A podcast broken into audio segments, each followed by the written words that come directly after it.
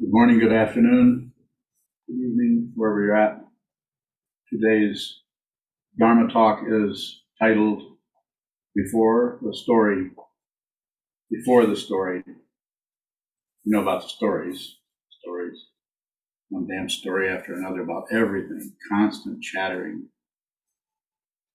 Filling up the space with what? They're like uh, security blankets in the form of phrases, of phraseology, just constantly covering ourselves, protecting uh, what? The body mind complex, which we think we are that. You are not that. As I often say, I'll say again because I want you to approach this in a way to receive it, not to believe it. This is believing. If you believe anything, you're blinding yourself. There's nothing to believe. Although sometimes people use even teachers use the word belief in a way that uh, doesn't break down things in a way that or create things that are obstructions necessarily. So a little bit of belief is all right. It's when we lock down on something as a belief, an opinion, a conclusion. Even if the conclusion is relatively correct, it's still a disturbance as far as the spiritual path, as far as complete complete realization of your true nature.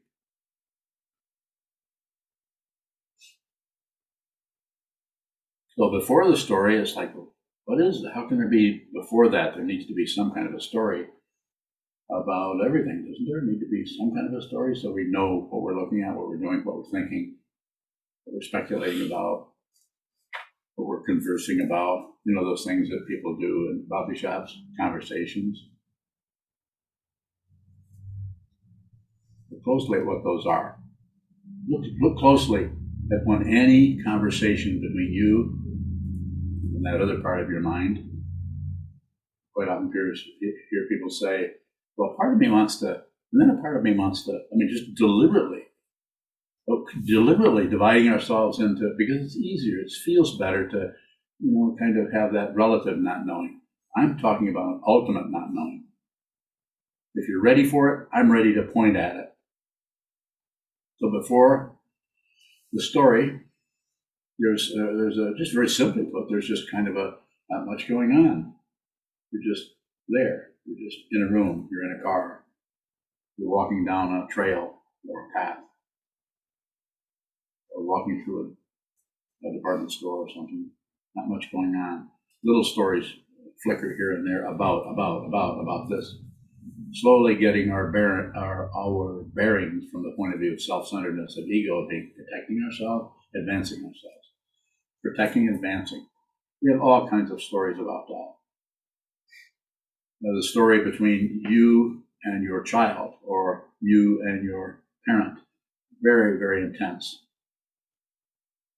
It's not that those stories aren't, as I've said, as you already know, we have a relative truth to them, of course, but it's this the grappling with that, struggling with that, pushing on that, pulling on that, reinterpreting, reinterpreting. Whatever happens, we don't want to receive it as it is. That is too terrifying to ego. Because anything that shows up as as not as not being other. If it's other, we can run away. If it's other, we can fight with it. If it's other, we can ignore it. But if you see what it is, you're not separate from it. And that's the That's the end of the story. I could use that somewhere. Each person is going to practice this in a, in a different way. Some people need to, uh, when I say need, you'll, you'll know. There's no sales pitch going on here. I'm not trying to get everybody to move into the monastery. If I wanted that, then I would say the whole world should be a monastery now, and everybody should be monks, and everybody should train their mind. But that might be a few million years away, if ever. It doesn't have to come. Nothing has to happen. The demand for something else is the, issue itself. The demand for something else. Uh, a very highly active form of ignorance. Something else. Something else. Something else. We're doing that in our mind. As soon as something occurs that gives us any kind of difficulty at all, we abandon it for our thoughts about it. Is that incorrect? No, not, incorrect. We're not doing right and wrong. What are we doing? What are we doing? Just receive, and if you understand this path, just intend. Return to the vow. Return to that very simple structure. Be with all things. No more war forever, as Chief Joseph of the Nez Perce said over a century ago. From where the sun stands now, I will fight no more forever. It was a realized being, at least in that milieu. So before the story, you have to actually see the story arise as as what it is, as a description of something. And if you do anything with it, try to stop it. It's simply put, it's just very simple. Sometimes people say, so you say the same thing over and over again. Say, yes, I do. I've been saying this, repeating myself, and that's because um, you need to be reminded.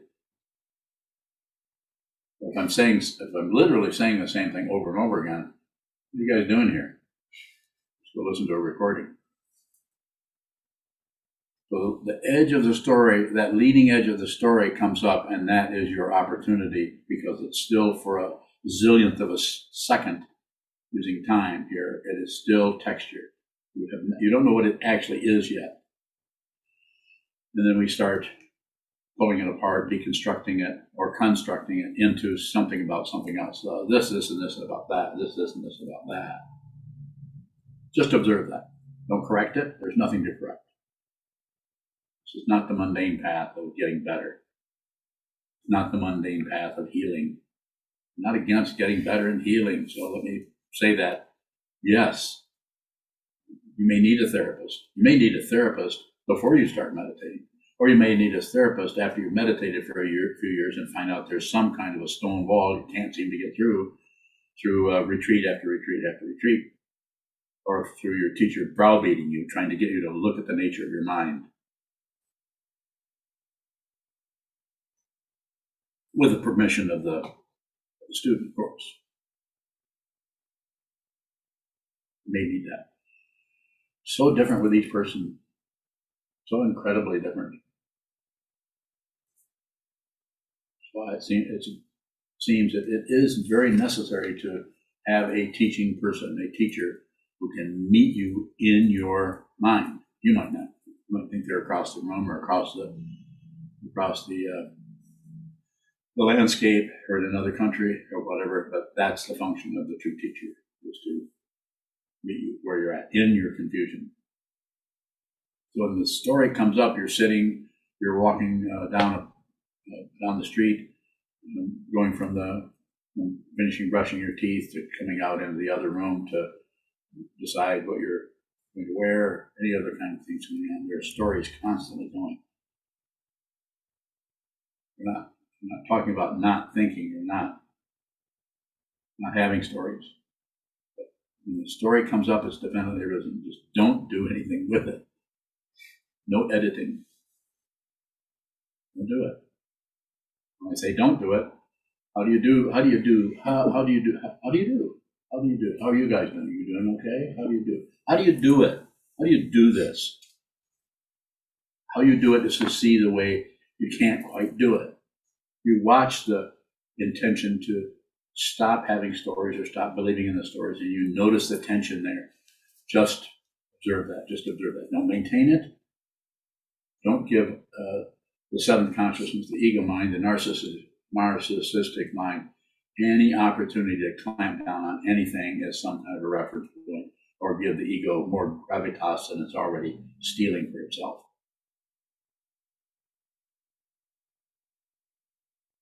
Not easy to do that. And not everyone is really ready to do that. So this is why there's no marketing scheme. At least we don't have one here we make it available. This is what we're doing. This is what you can learn. This is what we're studying. You want to join? There's no guarantee of anything. We're not interested in results. We're interested in what are we interested in?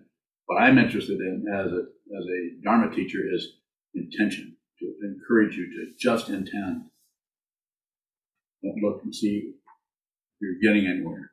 You're not getting anywhere. There's anywhere to get. That's the relative model of training or getting somewhere, accomplishing something, doing something in your life. Again, I have to say, don't misunderstand uh, over and over because it's very easy to take what I'm saying and, and come to some kind of a conclusion, which is the very thing I'm endeavoring to point at. Don't do that by watching you do it. But not against people writing poetry or building ships. Not against any, I'm not even, really even against war. just don't teach it. What do I teach? Fundamental, fundamental level of what this is, your mind, not the mind of someone who is already so ensconced in their beliefs, their opinions, their hope, and their fear that they're building battleships. To go and actually protest something that is, it's like protesting a volcano. Might look good to yourself, your ego mind, at least you're doing something, or to others saying, oh, how brave, protesting the avalanche of uh, capitalism. Don't bother. Been around forever. The intense greediness of society.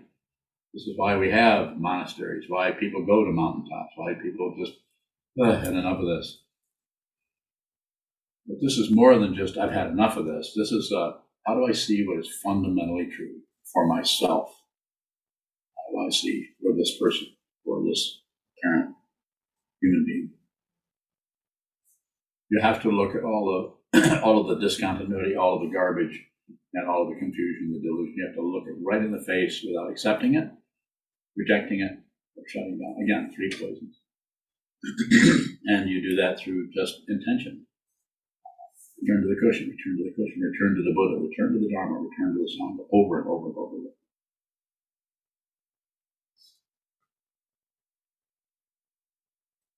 Those stories are, are are kind of self-validating because they fit in with whatever's happening. Someone comes in the room and a story comes up about because we know them, we've met them before, or they're part of our family, and immediately the stories come up around what they're doing, what we should be doing, what they think they're doing uh, to us and they shouldn't be doing, and they want to apologize. I can just go on and on, as you know, as you can. We all can. They're everywhere.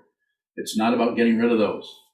It's not be about being some kind of separate being who no longer has any ayatanas, who no longer is any has any kind of a, of a pushing and pulling happening, but is completely flooded with occurrence.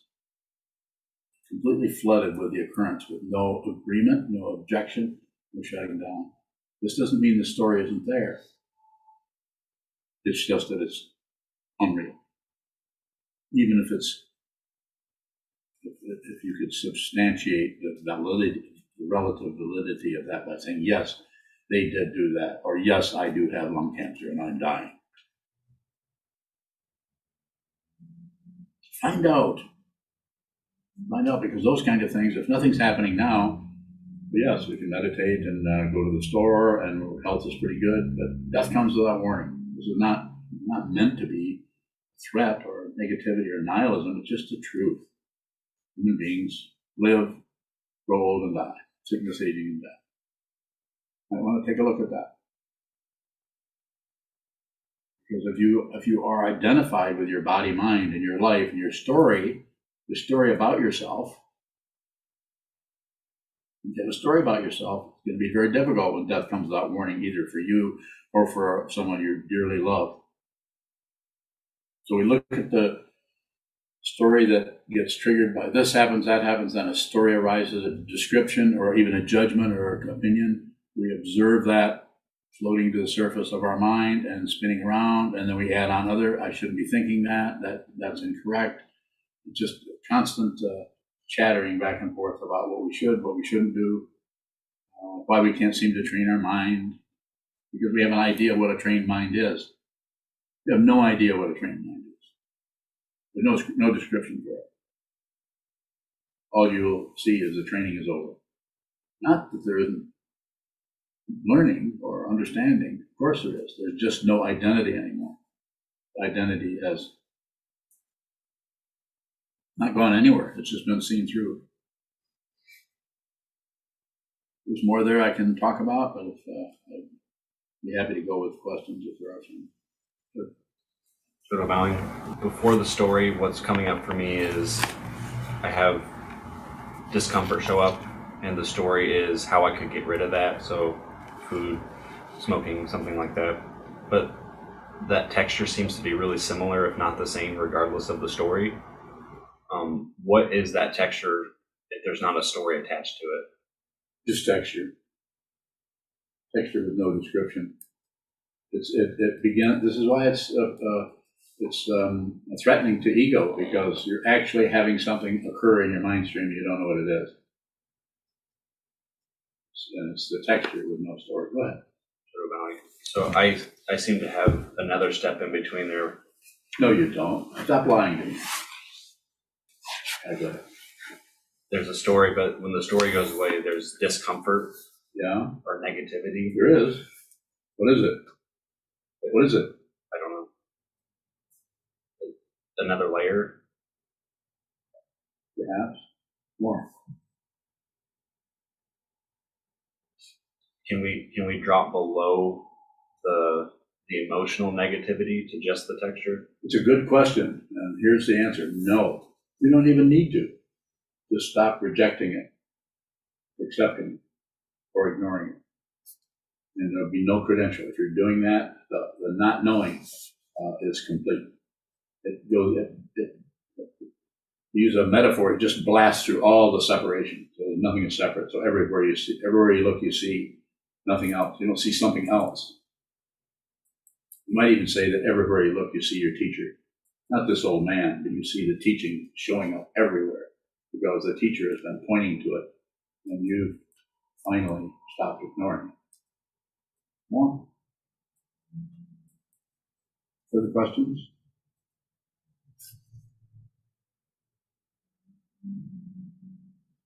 Geez, I'm. If the story is showing up, is there some effort we should make to go to a before? A little bit. You can look at the story and you can you can just notice. You don't have to go there. You just notice that before the story showed up, there was a lot of space there. Not much was going on. But you don't have to. It's always about awareness. It's not, never about particularly getting something. Oh, now I understand this more deeply. Just just observe that. Go ahead. Buying. Is there a way to go before the story when we're so wrapped up in the story that we're not clear that it's a story? Oh, that you're able to describe that tells me that you're aware of that happening, maybe in retrospect. Not so much at the time it was happening, you just perhaps look back. Am I correct? So this is why it's so necessary to just return, return, return to the intention, return to the vow, the Buddha, the Dharma, the Sangha, the Bodhisattva vow to be with all things, save all beings, put others before yourself. There aren't any others, but you need, because we're stuck in the otherness, you need to start to do that, but with others, toward others. At the same time, we're, we're uh, we have a have a teaching that says there aren't any. Any, any separate beings. The separation is intense, and it all over the planet. Intense warfare. We're actually destroying the planet just because of the of the tension between uh, everything. So we might not be able to do that to save the planet, so to speak, but that's uh, we can look at that. Uh, you need to, if you already are working in that area in some way, the most important thing you can remember if you're listening here is to train your mind to see clearly, so you're not looking at your ideas of things, you're not looking at the story about something, rather than what is actually there. It's just not just a story that shows up, is triggered, dependently arisen by what you're pushing pulling turning down or turning away from, but also deeper and deeper levels of that. Geez, I'm buying. Does someone who sees what this is still get wrapped up in a story? Good. Because there's no preference anymore. So the dependent origination still continues. They still have um, they still have the same quality as any other human being, except there's no more conflict. And, the, and the, the identity is not tied up in that particular being. if there's any identity at all, it's just not separate. So everywhere you look, there's your identity. There isn't anything you're separated, you're separate from. You're separated because the body's over here, but they're not separate. You're fundamentally not separate. If you see it, the war is over. And you may teach, you may not. But Jews and Bang, what what is before the story pointing at for a realized being that's caught up in a story? to paraphrase yourself, In the example of someone who sees what this is getting wrapped up in a story, what is before the story? no story. Story's unreal. That's why you don't have to do anything. You don't have to enhance it. You don't have to tamp it down, and you don't have to ignore it. It's unreal. It's independently risen. It looks like separation because of our mind that picks and chooses. It wants something better, something worse. And it's not that there isn't something like that going on. It's just, it isn't that we don't make decisions about things. So I'd rather have this, and yeah, this looks okay, but you know, I think I prefer this. So we're still going to do that. But there's a broad understanding of what is happening or not happening in that situation. More.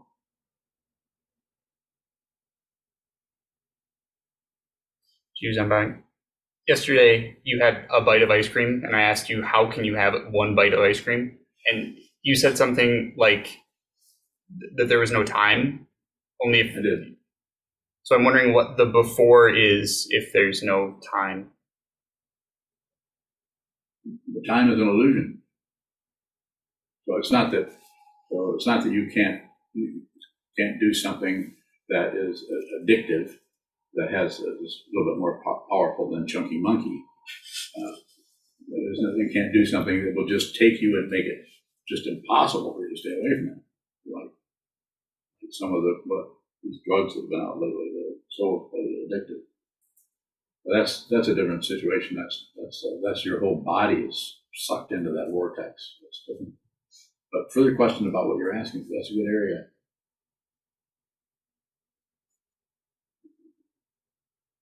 It really is because you don't, don't actually have to have any more. They didn't have to have that. You know, you know, compulsion. But this, don't misunderstand. This doesn't mean that, oh, I've got control of my mind. I don't have control of it. There's no mind. There's no mind. If there's a mind, then there's going to be that kind of uh, compulsion or, or to get something and do something else. It's just that you don't have any demand for anything anymore. So therefore, you can fundamentally enjoy yourself. So I can, you know, my diet is very clear, laid out a certain way to try to provide some health for whatever's left here. And it seems to be working extremely well. But some idiot brought Chunky Monkey and put it in the damn freezer, and it's about three feet away from me, and that's my story. so, but there's no there's no fear of, of eating, have a, having a spoon of ice cream and thinking I'm going to eat the whole container. I mean, I might, but I also might do that. And as you know, there's a what is the cookie story everybody likes to. That's what was laughing about. Trying to ah, we know you really are. This was a few years ago. Uh, whose whose cookies were those? They were in our freezer, but I was supposed to give them to my boss. Supposed to give them to your boss when you're working. Uh, and I found them, and there was about how many? At least a dozen. I ate them all. But it's the same thing. It's there, there's no there's no control happening. I don't know how else to say it. But you can, you can if you listen to that, if you have questions around it, it's very very important. It's not something you can accomplish. There's no person, so therefore, if the addiction itself, if there is one, is also dependently risen. You don't have to join anybody's circus or anybody's Coney Island of the mind. Lawrence Ferlinghetti um, won't mind. Yes. So what's happening in the teacher-student relationship when there is more of a, a tight tightness on that situation, like an addiction? Like when I tell you don't don't do something, uh, it's just I'm I'm functioning as a, as a part of your dynamic. You can't see. You're not clear about it, and I see that you're not clear about it. So I say no. You can't drink. Whereas someone else uh, in the monastery, we don't have We have a brewery here. You want to go there? There are breweries, but, but we don't, so we do it, as situational. So some, one person, if I talk to them, if they say, I want to have a, can I have a, a beer in the, in my, where I'm, wherever I'm at in the monastery complex in one of the buildings. And then it depends on who that is. I might say, yeah, that's all right. I know that person, I know how their mind is, know what they're dealing with. I also know what you're dealing with. So therefore I say no. But that doesn't mean that, uh, tomorrow we don't, won't go down to the local pub and get loaded. That's possible. That's possible. Unlikely, but there's no boundary, there's no, no, I'm not, it's not a bragging point, oh, wonderful Sokuzan has no walls of the mind. No, you don't have them either. They're illusory, but they, but, and they are controlled and supported by hope and fear. Hope for something better, fear of something worth, simply put. You want something else? You want something else. This is a uh, second noble truth.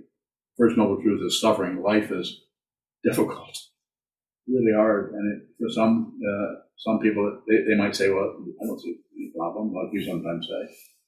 It seems to be okay. But here you are, a monk.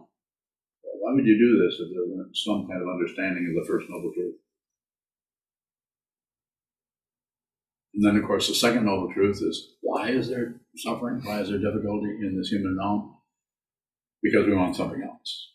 You know, what we get, we don't want Chunky Monkey, we want Cherry Garcia. Those are ice creams. You guys all know that. Not kidding. We actually have both. Oh, no. Stop it. I, So, more about that? Sure, Mike. What would it, what would it mean for me to see that um, over here, that dynamic that you're functioning as? See the dynamic, I'm functioning in? You can't see that. Unless you do. There's no, there's no path to it. It is what you're looking at. Always looking at it. It's a, it's a, it's an outrageous and startling teaching. And, and that's why I say to people, uh, I have permission to talk to anybody, I say, you don't have to become a Buddhist. Just look at the nature of your mind and use the sitting practice of meditation to train your mind to see clearly. And that initial seeing is about how crazy you are, how confused you are. Just keep going. You may need to receive vows, you may not. That's the situation. A question from Chris Smith. How does someone handle narcissistic people who manipulate and do sneaky things to get in your way? Law has no authority.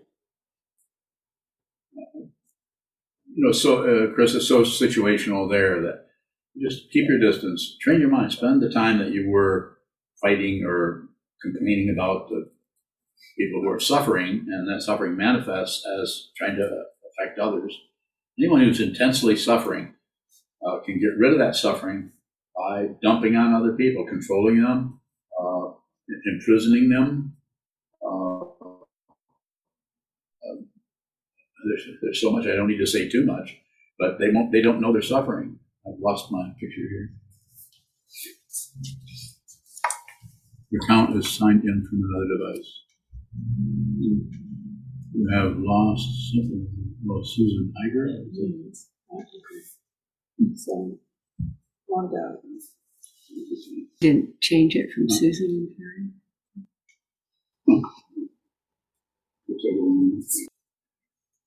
Can take a break. Oh, we're back. Or we're back. Uh, one of the two.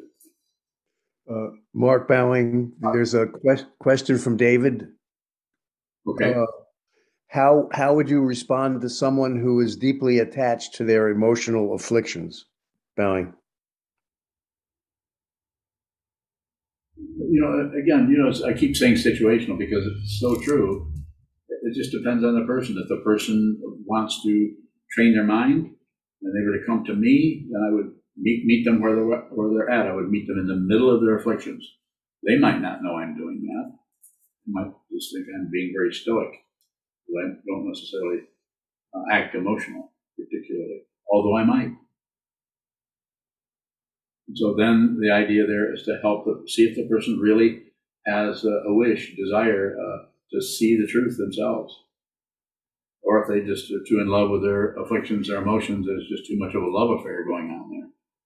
Because being all wrapped up in your emotions actually distances you from them. If you felt them as they are, it could knock you right off your feet. So I would, I would meet the person where they're at and see if they wanted to train their mind or not. If they didn't, I would say, well, good luck. Whatever, it would be very situation, but no, no, no advertisement, no, no promise. So that's a, that's the mundane world, not interested in that kind of a dynamic at all. I have too many people that are willing to and wish to, excuse me, train their mind to see the truth themselves, which is what the Buddha did 2,500 years ago, as we understand it. Go ahead, Mark. Uh, Mark Bowing, this is from Esther. Uh, Esther Bowing, uh, when you talk about dependent origination and seeing that we have no control over a particular situation, which all makes sense to me, it sounds a lot like accepting. Yet you you say don't accept. How is this different from accepting, Bowing? Well, now, Esther, listen very closely. So, uh, accepting it is this is what happens in the mind stream is the ego feeds off from I'm just accepting this, and it will get a little morsel of congratulations out of it. Just learn to accept this. So it tends to shut down. It's one of the three poisons. It's very subtle. Ego, self-centered mind has uh, it gets its nutrition from that. It keeps living as an ongoing illusion of me, me, me, and my stuff. But looking at what arises, dependent origination, doing nothing with it. And there again, you also have to watch the way you keep grasping, grasping, grasping. And just watch. Rather than let go of something, I say, look very closely at the way in which you have a hold of it. Look at the fixation, not just stop being fixated. Even though I might have to say, don't grasp. But don't grasp. I know you can't stop grasping. I can't. I'm grasping this. But if I say don't grasp, then your mind, through the sitting practice of meditation and your ongoing daily life, uh, post meditation, however you want to explain it, you get to actually see the way. I use my fingers as an example because the grasping is very, very complicated, much more complicated than uh, eight fingers and two thumbs. It's much more complicated than that. And so by just watching, observing, being aware of the attachment, the attachment because it gets its power to be attached through hope and fear, it starts to relax. It will start to relax. No guarantee. You can actually watch it disintegrate. Or it might dis- disintegrate so fast that you wonder what you were even concerned with. Or what, what was the big problem with that? Because it's gone. And when it's gone, it's gone, it's gone. But if it needs to be there, respect confusion. Respect that some forms of ways that we're uh, that we are confused need to be there because of dependent origination. But you just didn't pop up, like I would say about myself. I didn't just pop up 80 years ago. This body mind did, but who who this is has been around forever, and so have you. It's not a credential. It's just the truth. Sure, If some of that confusion has to be there, is there a way we can appreciate that?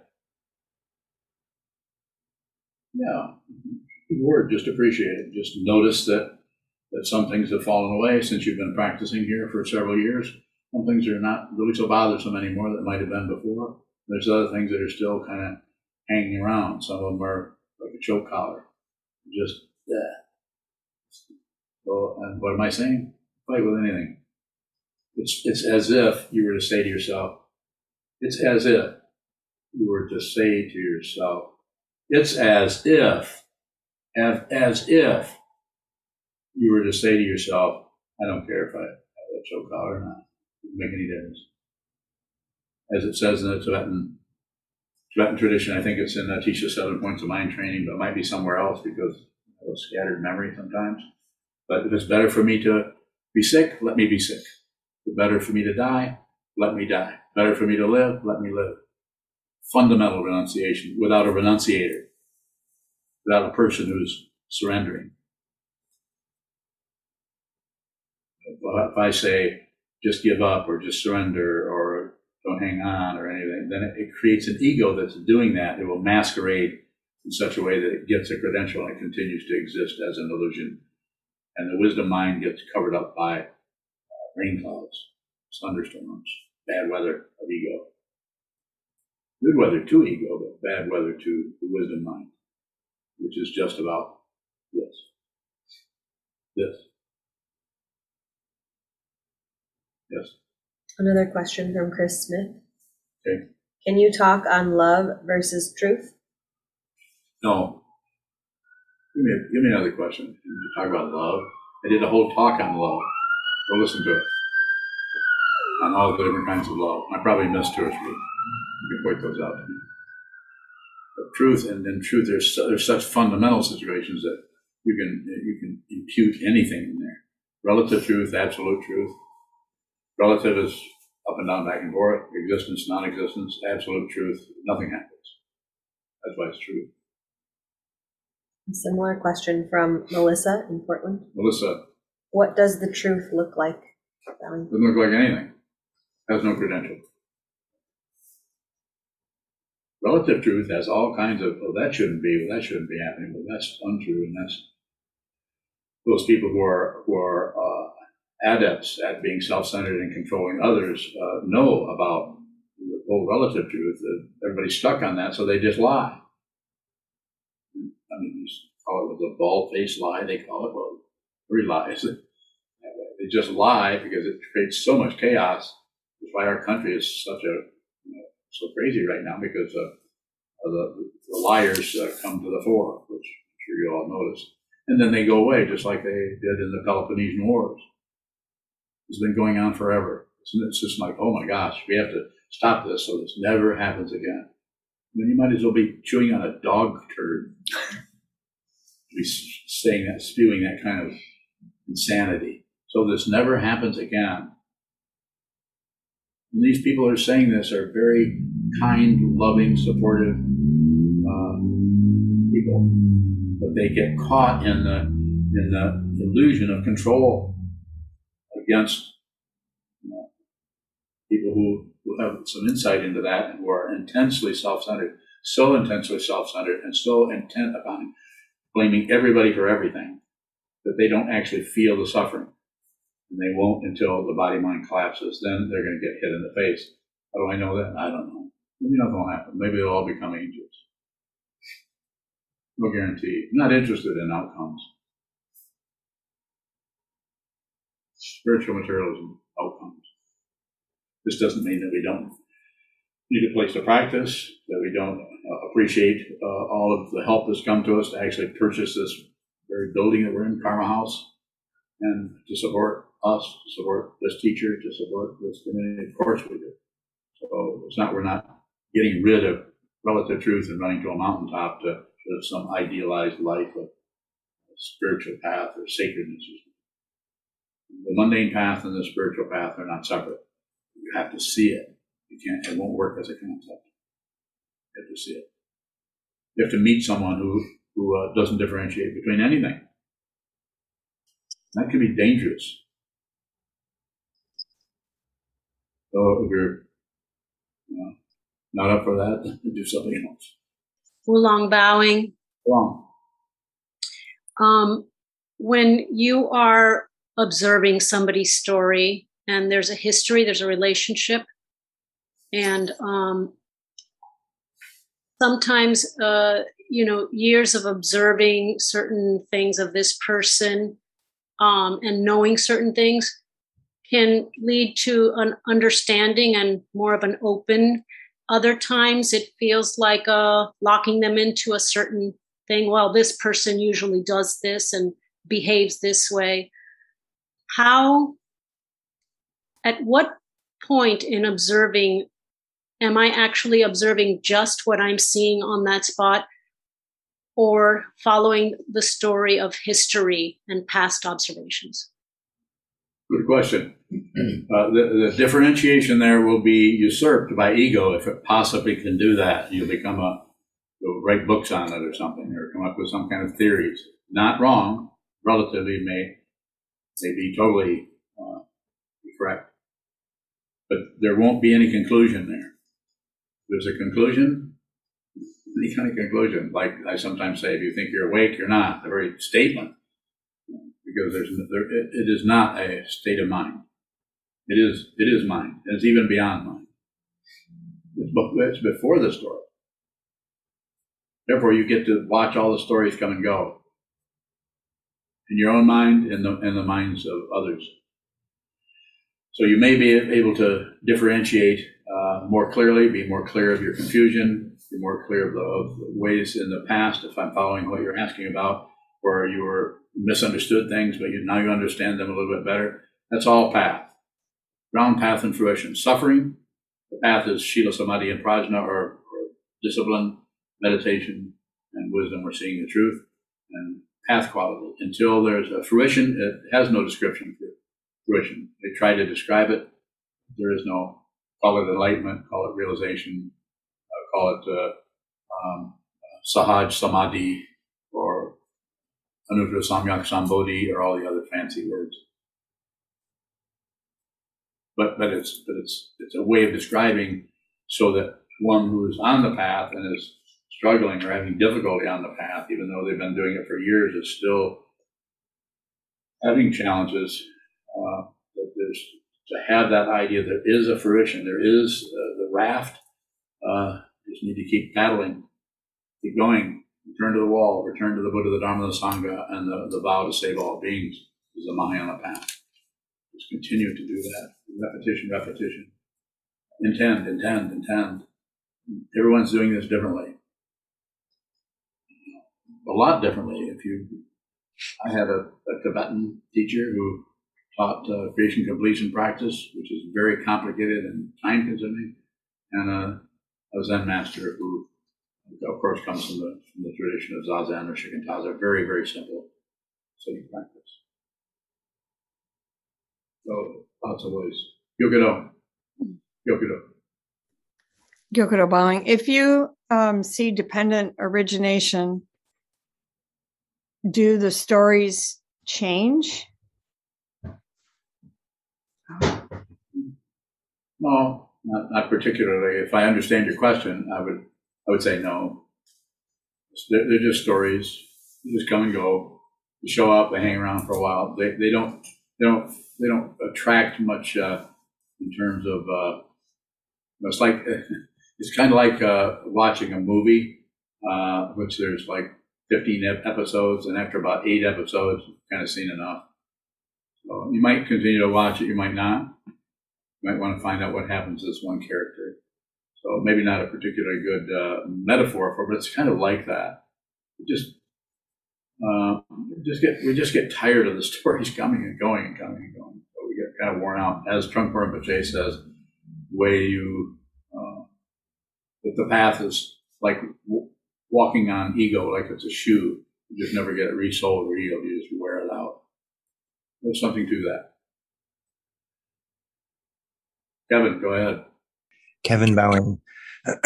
Earlier, you mentioned uh, when we talk to ourselves or talk to others, saying part of me thinks this and part of me thinks that, and and so on, which I frequently find myself doing, perhaps as a double Libra.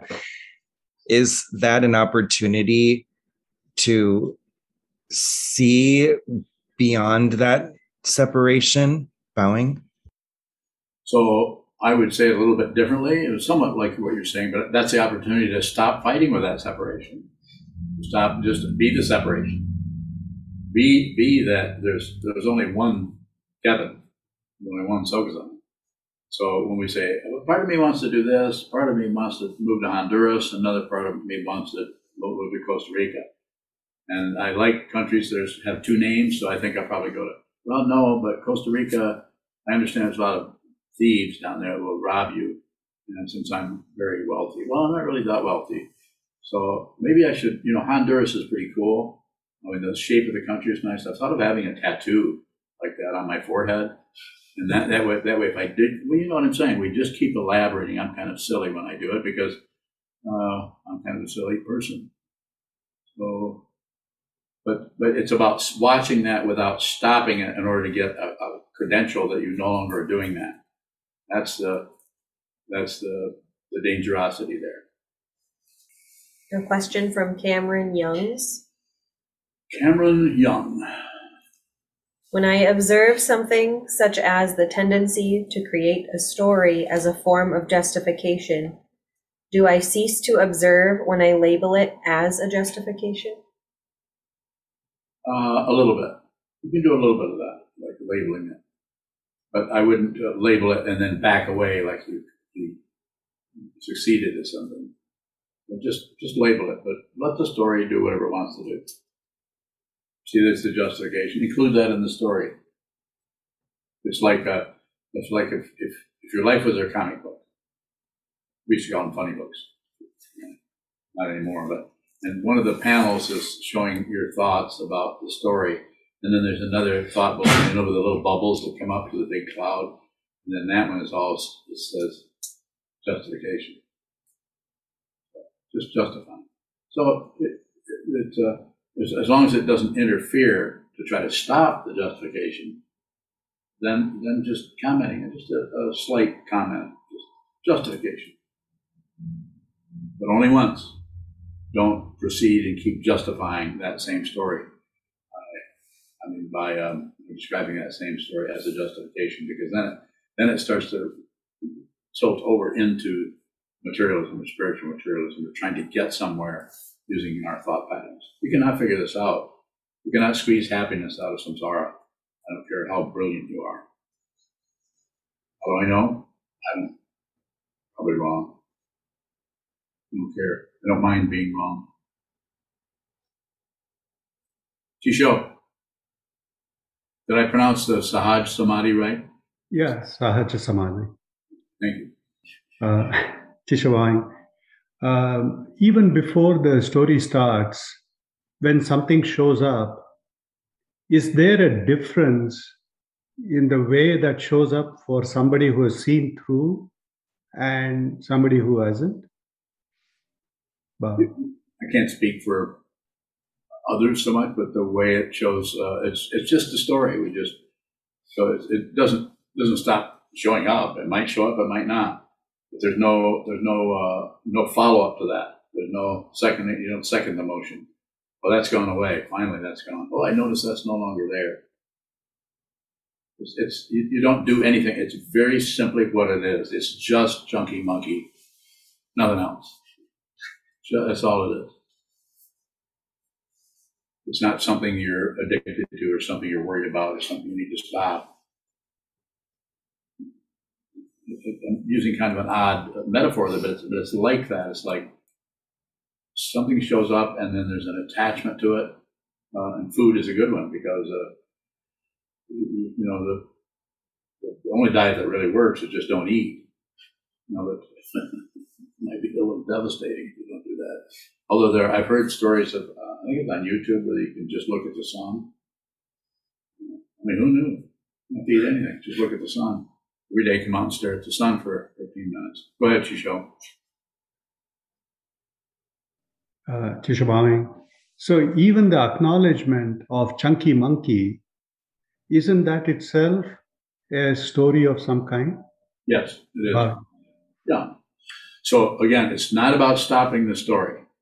Um, it's about seeing that before the story, before the story, there, there's a, you could say, there's a space in which the stories come and go. The stories come and go. They might come, they might leave, they might be around for weeks, they might come back over and over again, they might do any number of things. But the space in which they occur is not doing anything. And if I were to use a metaphor, I would say that if you're anything at all, you are that space. If there's any identity at all, you are the space in which things occur. Esther has a question, but I can't read it if someone could. Mark bowing. Um, Esther, how do you how do we not get discouraged when seeing again and again that lies survive? Thank you, Bowing. I just, uh, Esther, thanks for the question, but I think it's just a matter of persisting. And the lies out in the world are, it's, you know, you don't have a bulldozer big enough to, to push those away.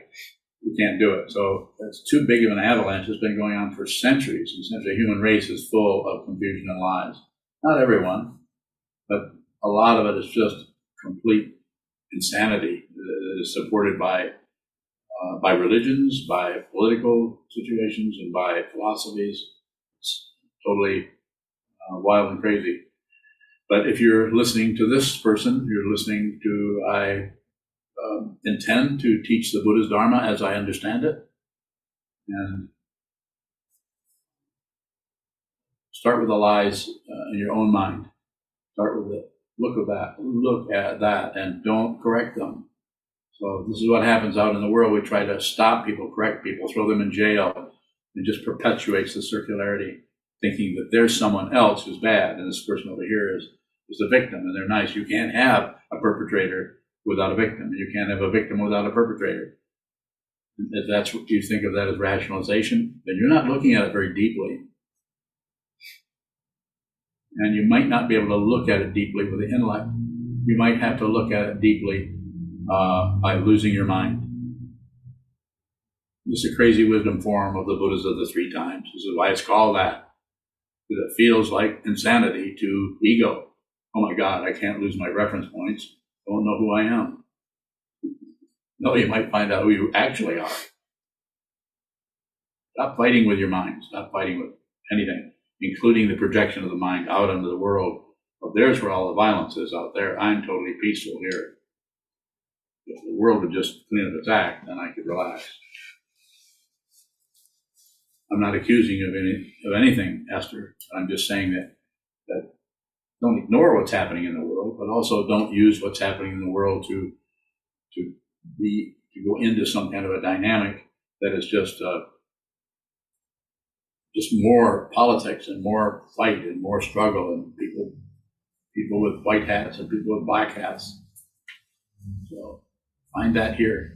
Find the as soon as you see a part of me, part of me, a part of me, that's the very nature of warfare. That's the very nature of, of politics.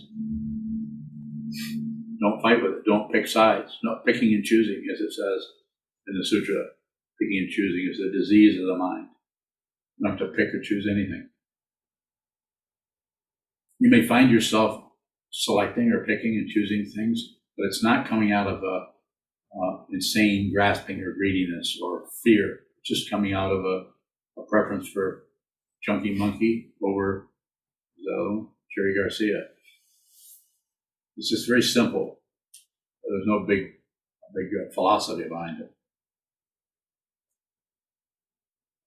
By using those ice cream names and saying it's difficult to say directly in words what this is. So we, we continue to use various kinds of metaphors and ideas around it. But it's not separate. Any questions? Any questions? You had one. But forget it. Wanda bowing. You say you meet us in our confusion. I do. How do we receive that bowing? There's no words for it. But you're doing it. Everyone in here is. And I don't, I can't say that for everyone uh, on the Zoom screen, but there's got to be some kind of uh, connection, or you would not be here. You're just here because you have nothing else to do. Unlikely. Yohong, you have a question? Yuho Bowing, how can I look at the difference between how fast I caught up from the story and how slow I caught up from the story? Bowing. you know, just your question, uh, just your question tells me you're doing that. It's just, but it's your question is it's like it's uh, to you to uh, change the metaphor from a story into walking up a mountain. It's like you're asking. You, the teacher is everywhere on the mountain. The teacher is the mountain, or the teacher is anywhere on the path that you turn and ask the question. There's the teacher right there, and the te- this teacher is telling you, "We keep going. the, the nature of your question uh, tells me that you're on the path, but you're not sure what's ahead of you. And I'm saying, just keep, just continue, return to the wall, return to wall gazing, return to the Buddha, the Dharma, the Sangha. Whether you do it officially or not, that would be up to you. That's your particular karma. Since you asked me the question, and I say, as the teacher, I think you have asked me to function as your teacher, as I recall, and that's where I'm, where I'm coming from. I'm telling you, uh, I'm not saying don't worry about it particularly, but I'm just saying your the very question that you're asking me, how do I, how do I, how do I, you're doing it. You're just not getting the kind of result that your ego mind is used to getting from the materialistic orientation, getting better, improving. This is why I don't uh, teach uh, meditation to try to improve. Though when I teach in, uh, when I taught in uh, drug rehab situations, have a different kind of situation there. So then people are not necessarily going to become Buddhists. So I have no interest in, you know, proselytizing. Although I'm, I'm a monk, so I'm going to, some of that's going to show up. But basically, get get to know yourself. And so if you have the the, the, the Buddhist path, it's a, a lot more support. There's a lot more support. And it's more extensive. But someone could just sit down, face the wall, and and not be quite so uh, uh, might not have quite so strong a belief in their ideas, their opinions, their judgments of others and themselves. Other questions? Yu Hong Baoing. No. Um, yeah, I have another question actually. You often say that put others before ourselves. If there's no self and there there are no others, how what do you mean put others before? Just use the no, just use the illusion of others. You believe there are others, more than likely, I think there are. Just just do that. Use the structure of the of the stage play. You're you're on stage. It's a play. It's unreal, but it sure as hell looks real. You just go ahead and relate to the things as they are, as they show up, or as they say they are. You don't have to convince anybody of anything. Yeah, just uh, uh, just it's unreal ultimately, but relatively it's real. Meet it in the relative reality. This is a start. This is called the path. There's a ground is confusion and suffering, otherwise we wouldn't be here. And the path has all kinds of aspects to it, and one of them is return. Use the structure of the three jewels, the Buddha, the Dharma, and the Sangha if you need it. If you don't, then do something else. Uh, I'm very biased as far as I think. The reason I'm biased is I would not be here if it had been for two incredible uh, Mahasiddhas, Dharma teachers. So, uh, Sokaran. So, Grim Bowing, in the teaching of the skandhas, where does this story show up? And where are you pointing to as before the story bowing? Yeah this uh, so there's form feeling be kind of literal about it. Uh, form a feeling a perception out through the sense fields uh, concept or the thinking process and uh, consciousness of the six sense fields and their objects so it's pretty complicated mess of stuff happening.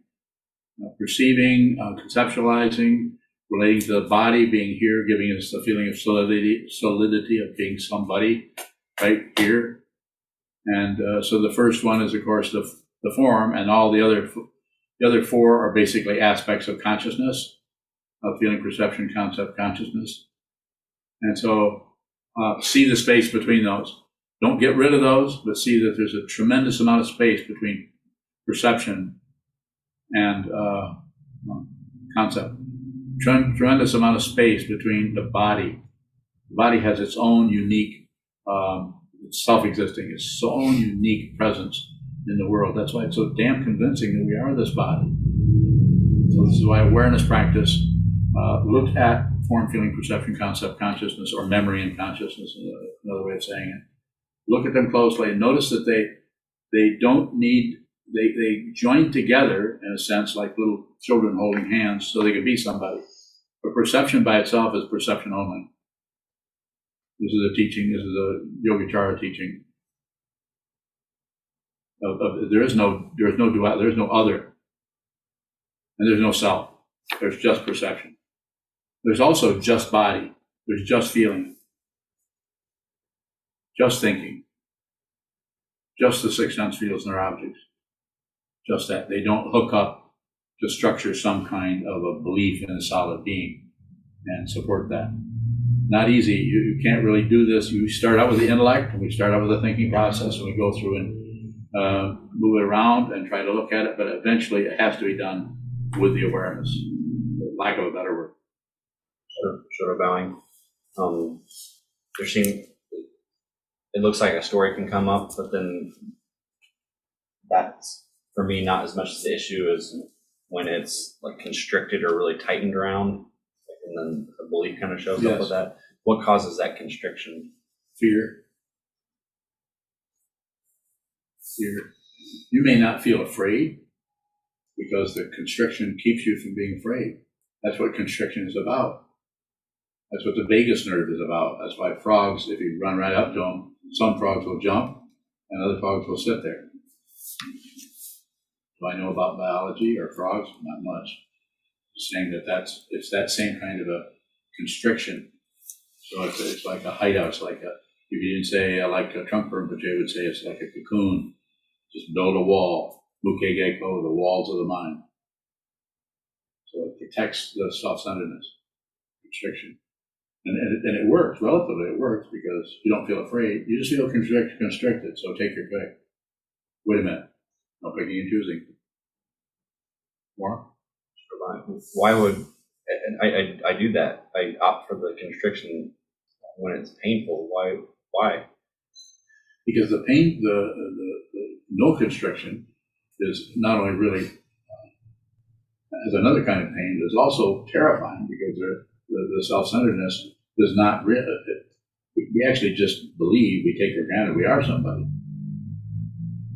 So to, to be presented with, you aren't anybody in particular, one of the metaphors that is often used, but we're like, like a grain of sand. Like, uh, your actual, who you actually are is nothing in particular, no one. You may function as a, as how you're functioning, you may function as a, a farmer in Iowa. Fundamentally are not anyone at all. No solid personality. No. This is terrifying.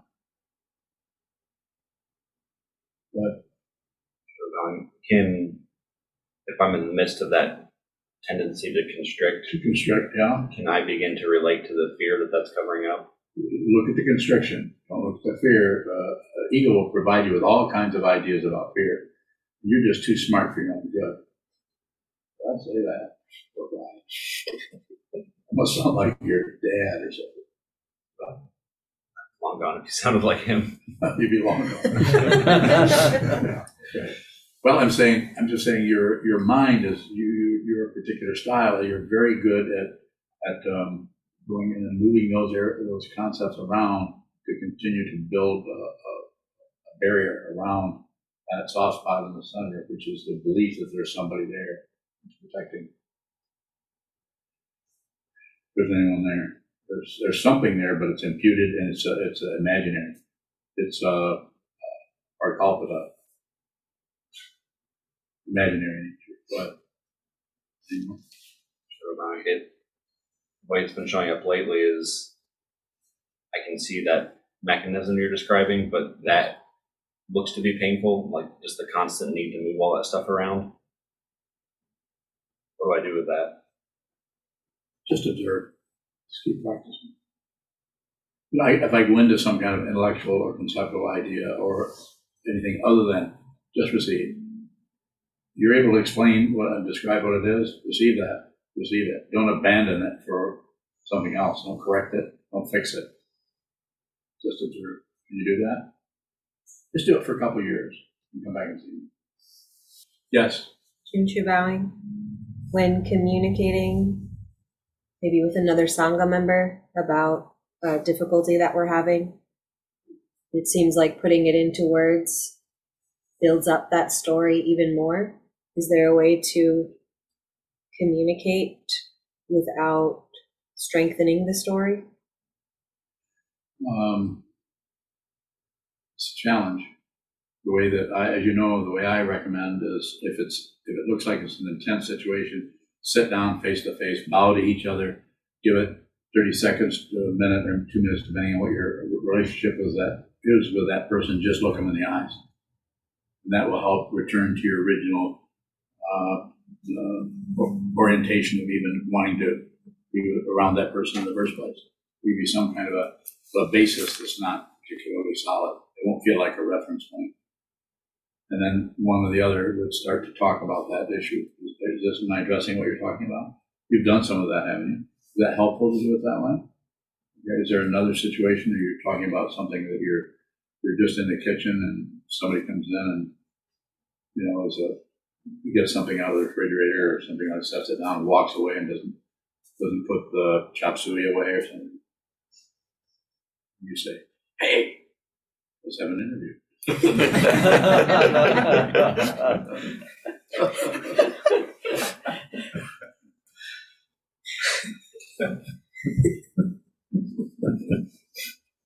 can see you doing that.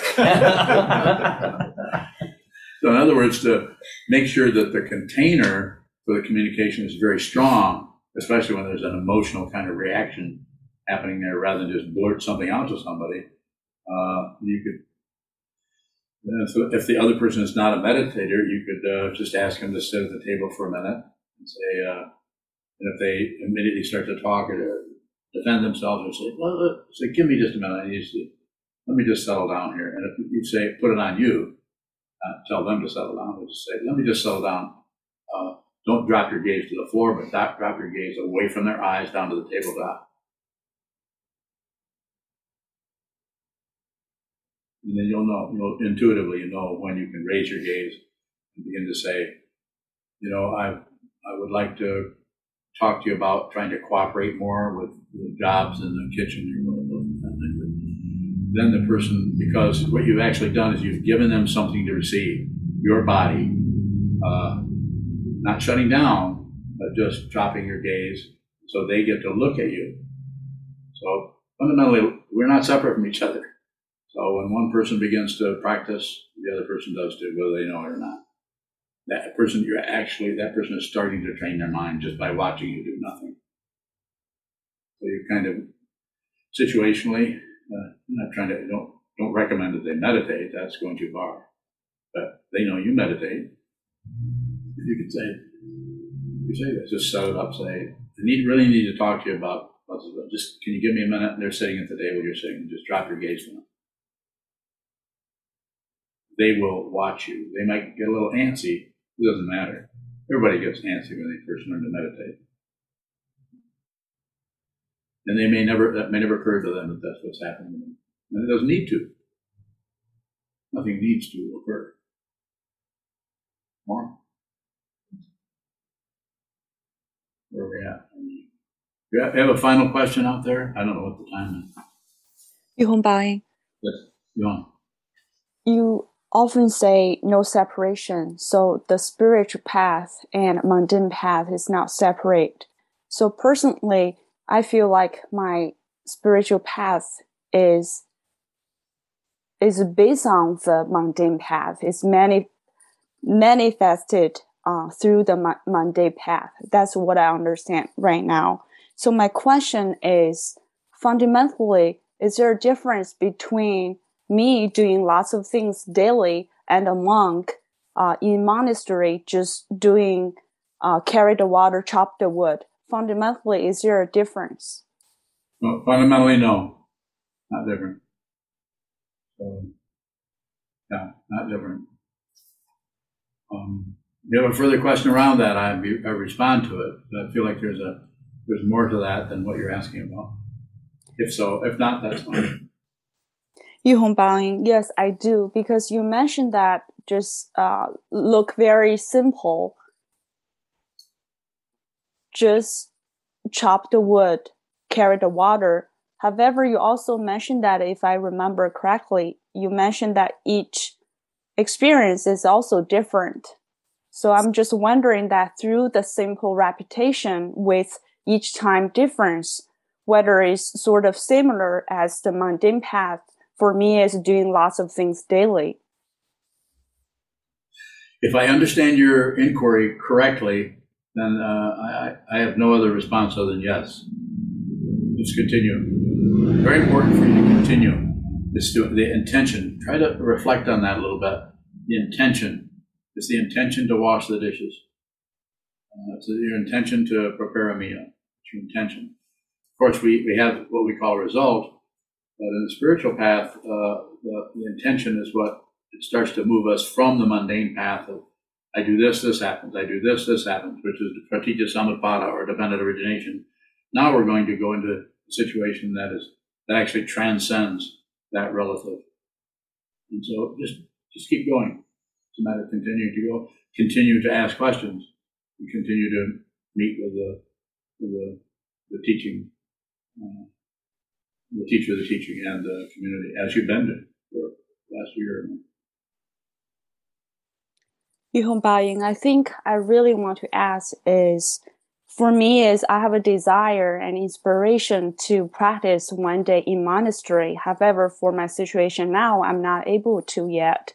So mm-hmm. I sort of have the desire, could be the spiritual mat- materialism to to achieve or want that attainment. Well, that's okay. So, uh, so, several people occasionally mention they'd like to come here and visit. Uh, so perhaps you could do that. You have two children. Uh, you could maybe arrange it so that you could you could come here to visit for a couple of days at some point. You're not that far away. I mean, you're far, you're away, but you certainly get a little bit of a taste of it like that before you um, adopt your kids out. you know, you're, you're do, what is happening with you, you hung, is exactly what needs to happen. It's exactly what needs to happen. So there's no, you, if it's meant, if you're meant to live in a monastery and uh, either live here or be a monk or whatever, you won't be able to stop it. You won't be able to help it. It's, it will occur, and it will occur exactly when it needs to occur. How do I know? I don't know. I don't know specific things. I couldn't sit up here and presume to even teach anybody anything if I if I if was going out of knowledge. I don't have knowledge. I don't have anything. Thank you. Bye. Thank you for the question. Are we at the end of our sojourn? Okay, so we'll dedicate. Uh, May the merit of this penetrate into all places, so that we and every sentient being together can realize the Buddha's way. Ji ho san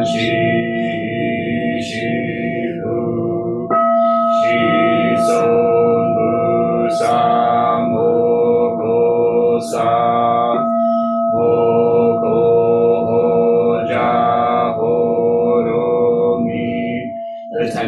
the three worlds, all Buddhas, all venerable ones, Bodhisattvas, Mahasattvas, the great Prajna, Paramita.